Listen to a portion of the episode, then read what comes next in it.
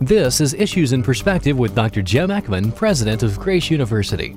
Issues in Perspective provides a weekly overview of news that pertains to your Christian life and is designed to help you discern and interpret issues that affect you in light of God's truth. Here is Dr. Jim Eckman to help you think biblically about these issues. Welcome and thank you for being with me today on our program Issues in Perspective. In this particular Issues in Perspective program, I want to focus a lot on sound doctrine, particularly as it relates to some very important issues occurring in the church today.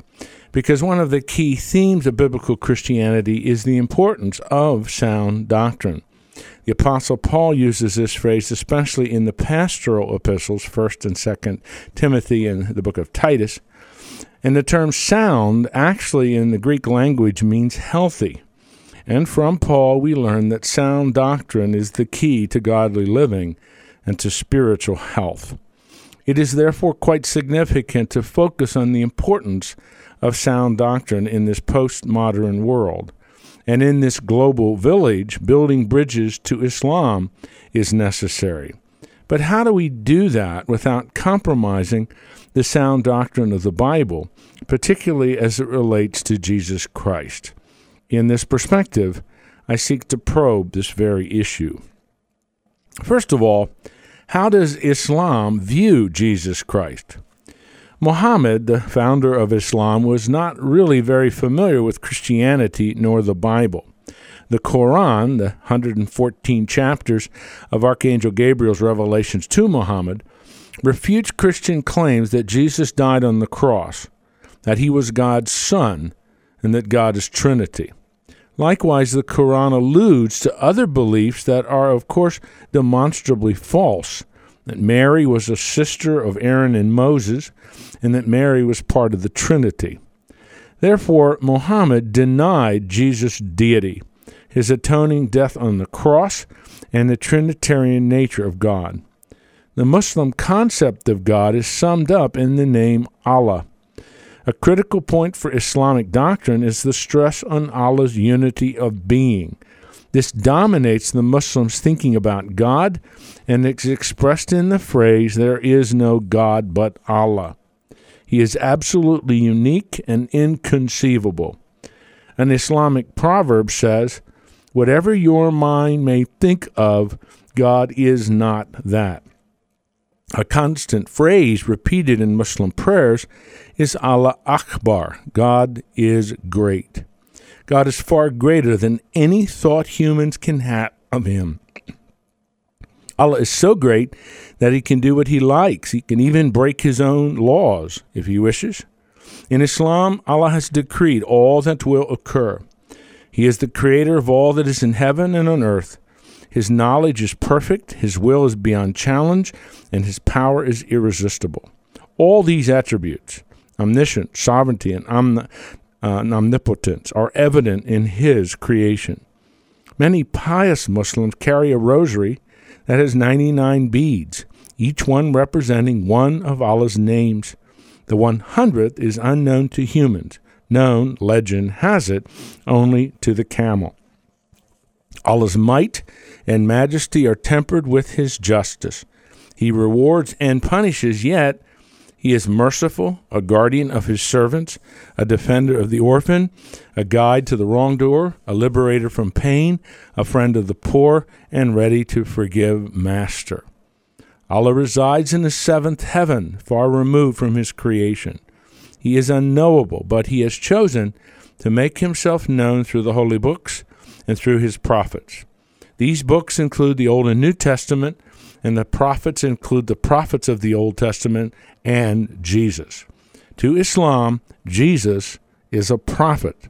Muhammad is greater than Jesus as a prophet, but he is a prophet. This leads me second, then, to a recent article in Christianity Today, which points out a brewing controversy about current attempts to reach Muslims using certain nuanced translations of key biblical terms or concepts. Christopher Hayes, who's author of that CT article, writes, quote, The Quran explicitly states that God could not have a son. In Arabic, the word is ibn, I B N, translated son of. It carries distinct biological connotations. Muslims reject the possibility that God could have produced a son through sexual relations with Mary. Christians confess that Jesus was conceived by the Holy Spirit and born of the Virgin Mary. But this distinction is lost on many Muslims who lack the theological context for understanding nuanced Christian teaching on the Trinity. Close that long quote from Christopher Hayes. In fact, the Quran states quite clearly that anyone who claims that Jesus is the Son of God is blaspheming and deserves to be cursed by God. Muslims not only disagree about the nature of Jesus' relationship with the Father, they call down a curse on anyone who believes Jesus is God's Son. For that reason, translators in a recent couple of translations of the New Testament into Arabic struggle with how to translate Son of God when referring to Jesus. Muslims often will listen to teaching about Jesus as divine, about his crucifixion, and even his resurrection, but react with vitriol when the teaching focuses on him being God's Son. For that reason, some translators have suggested that the translation should read spiritual Son of God or beloved Son who comes from God. Is this satisfactory as a translation of Son of God? In his articles, Christopher Hayes writes that certain New Testament scholars, and I'm going to list three of them Darrell Bock, who teaches at Dallas Theological Seminary, Jack Collins, who teaches at Covenant Theological Seminary, and Vern Poythress, who teaches at Westminster Theological Seminary, doubted that they could condone any alternative in translation to the Son of God.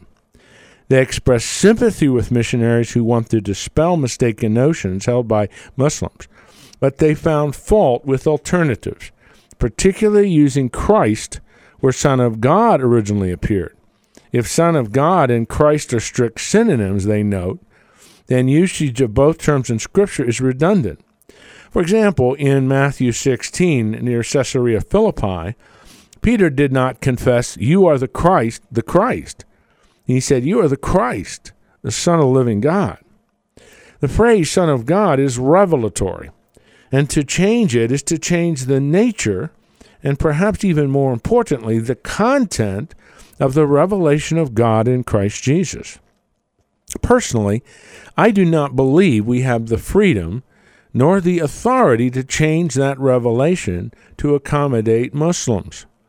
One can only imagine what the people of the Greco Roman world first thought when they heard the gospel of Jesus and they heard discussion, talk, and read in the epistles of the Son of God.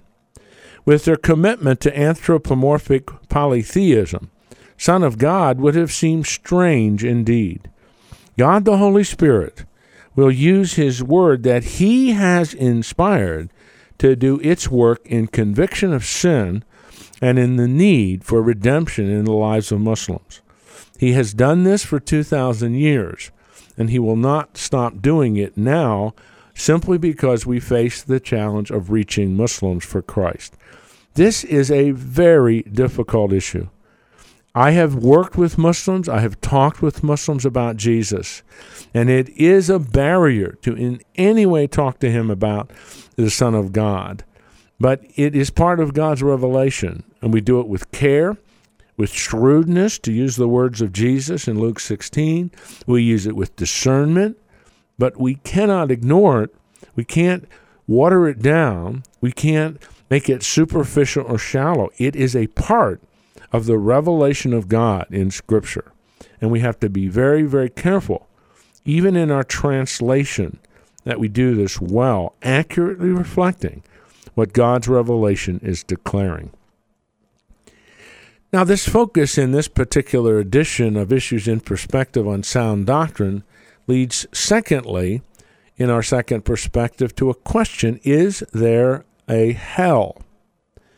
There's quite a stir going on right now about the anticipated publication of Rob Bell's new book, Love Wins a book about heaven, hell, and the fate of every person who ever lived. It is scheduled for release on Tuesday, March the 29th. I have not seen an advance copy of this book, and therefore I have not read the book. So I reserve any detailed comment about Bell's new book, the argument, or the content of his book. The publisher's statement adds fuel to the controversy because it seems to hint that in Bell's book, God's love will triumph over his justice. Hell is perhaps not what we have been taught, they say. Is Bell going to embrace a universalism in this new book, which means that ultimately everyone will be saved? I do not know. I have not read the book. But we know this Rob Bell is part of an increasingly controversial emerging church movement, which, broadly speaking, is cultural Christianity, giving less emphasis to sound doctrine, the theme of this edition of Issues in Perspective, and more to being culturally relevant and in tune with all that is going on. I await the publication of Bell's new book before I say anything more specific. However, I believe it is appropriate to follow the theologian Albert Mohler in examining why hell, as a doctrine, is becoming increasingly unpopular in this postmodern culture. Mohler contends that hell, as a place of everlasting punishment, bears that scandal in a particular way. The doctrine of hell is offensive to modern sensibilities and an embarrassment to many who consider themselves to be Christians. Why is hell as a doctrine so unpopular? Why is it so offensive to the postmodern culture? Four reasons. One, the postmodern view of God has changed.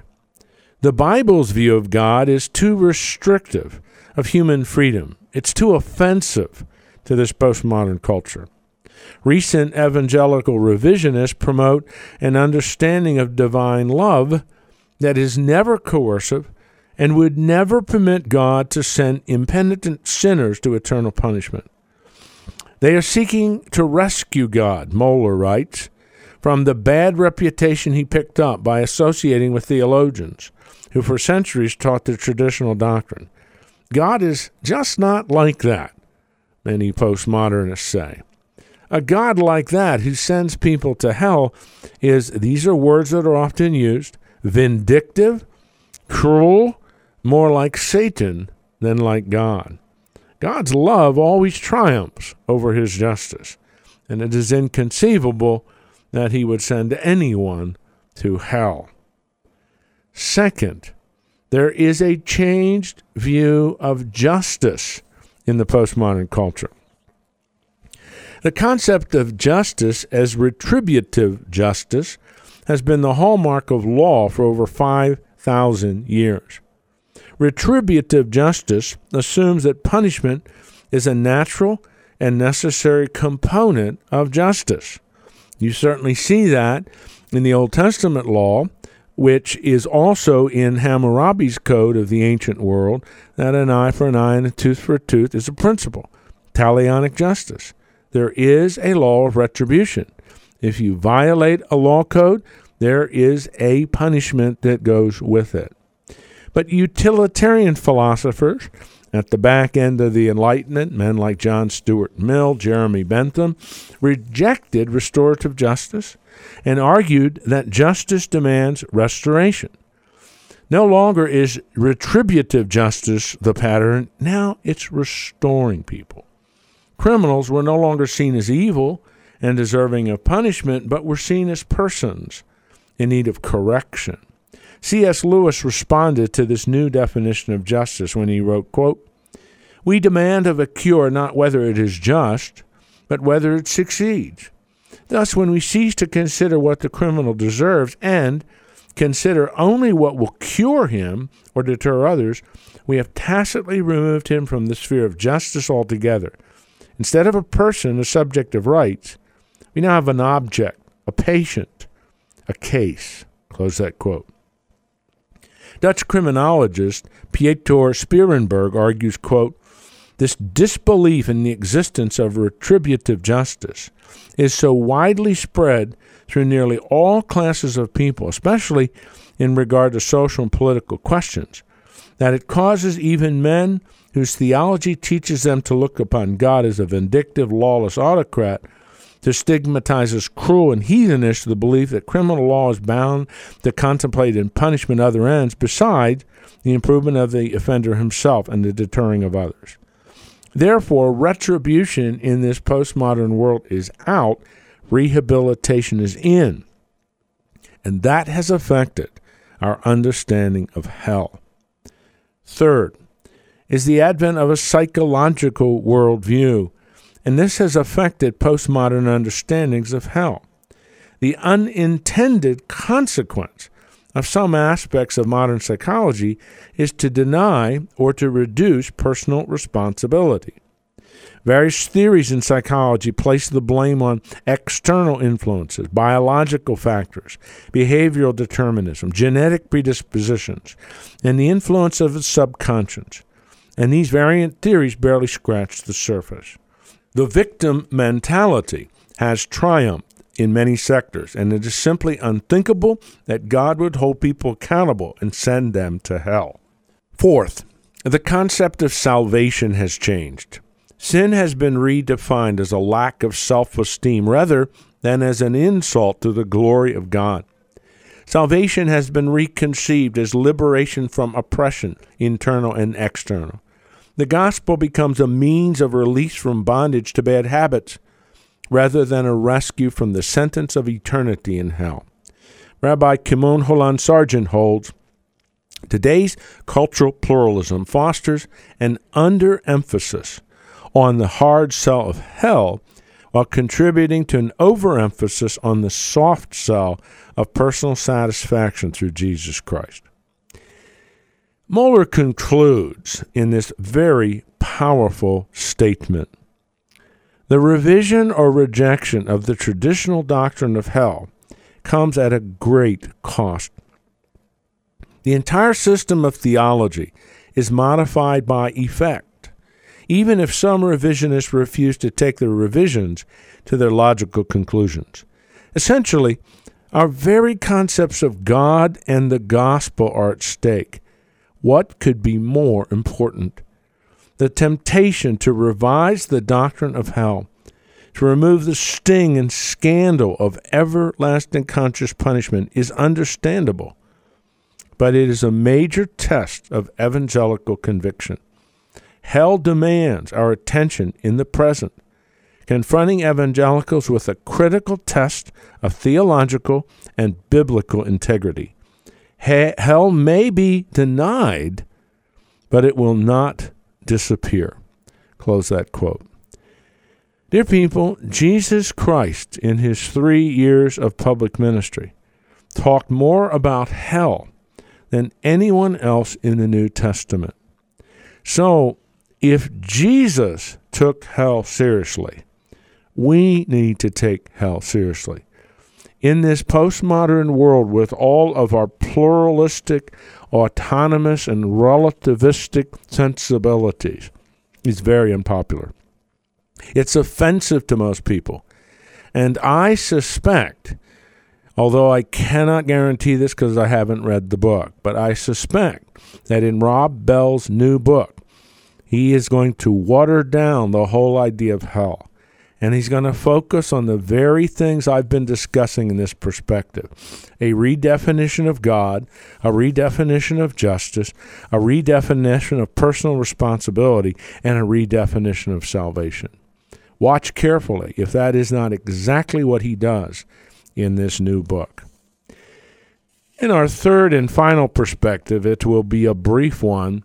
I want to focus on a question Is there good news about sexual promiscuity. Issues in Perspective has consistently lamented family breakdown, social disintegration, and the decline of American civilization for several years now. The evidence for all these propositions seems overwhelming. However, a recent study gives a small ray of hope. In early March, the Centers for Disease Control revealed that American teens and 20 somethings are waiting longer to have sex. In 2002, the study reported that 22% of Americans ages 15 to 24 were still virgins. By 2008, that number was up 28%. In addition to these encouraging statistics, a recent book by two sociologists, Mark Regnerus and Jeremy Uecker, called Premarital Sex in America, suggests that among contemporary young adults, there is a significant correlation between sexual restraint and emotional well being, between monogamy and happiness, and between promiscuity and depression. This correlation is much stronger among women than men, and as columnist Ross Douthat suggests, female emotional well being seems to be tightly bound to sexual stability, which may help explain why overall female happiness has actually drifted downward since the sexual revolution. All of this also challenges the view of Planned Parenthood, which takes teenage sexual activity for granted and sees as the primary concern only that sex be clinically safe. Dear people, God has established the lines on the tennis court of life. If we choose to step over those lines, there are consequences. But if the culture, including unbelievers, choose to follow His guidelines, even if unbeknownst to them, there will be common grace blessing from God. Perhaps that is what's happening. There's a glimmering hope that the culture is finally coming to its senses when it comes to this matter of sexual promiscuity. This is a small study. It only deals with a group of people, 15 to 25, but the results of this study are encouraging. There is growing evidence that some groups of our culture are waiting to have sexual relations until they get married. That is one of the lines on the tennis court of life that God has painted. And when the culture follows that line, God, in His common grace, will bless. Perhaps, and that is a big perhaps, that is what we're starting to see in our culture.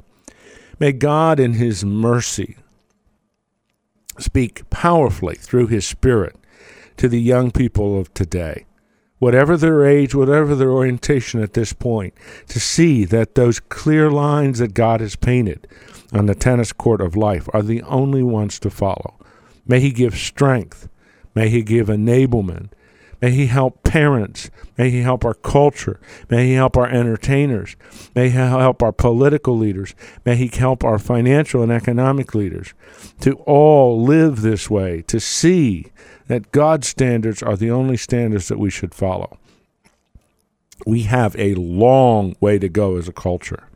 But perhaps a study like this indicates that our culture is beginning to come to its senses when it comes to personal morality and personal ethics. May God, in His mercy, continue to give us that kind of enablement and may this study show even more and more people following that particular standard of how they live their lives. You've been listening to Issues in Perspective with Dr. Jim Eckman, President of Grace University. Issues in Perspective is a radio production of Grace University in Omaha, Nebraska. If you have any questions or comments, or you would like a written summary of today's program, write to Issues in Perspective, 1311 South 9th Street, Omaha, Nebraska 68108. You can also view a transcript and listen online at issuesinperspective.com. Join us next week for Issues in Perspective with Dr. Jim Eckman. Issues in Perspective is a listener supported program and ministry of Grace University. You can listen to this program as well as past programs on the web. Just log on to issuesinperspective.com and click on the Listen To button. You can also find the link to Dr. Eckman's website by logging on to this radio station's website and click on the Issues in Perspective banner ad. Issues in Perspective depends on listeners like you in order to broadcast on this station and other Christian radio stations across the country. Please send your tax deductible donation to Issues in Perspective, P.O. Box 3251, Omaha, Nebraska 68103. Your generous donation will help spread the word of God and how it relates to culturally engaged Christians in today's world.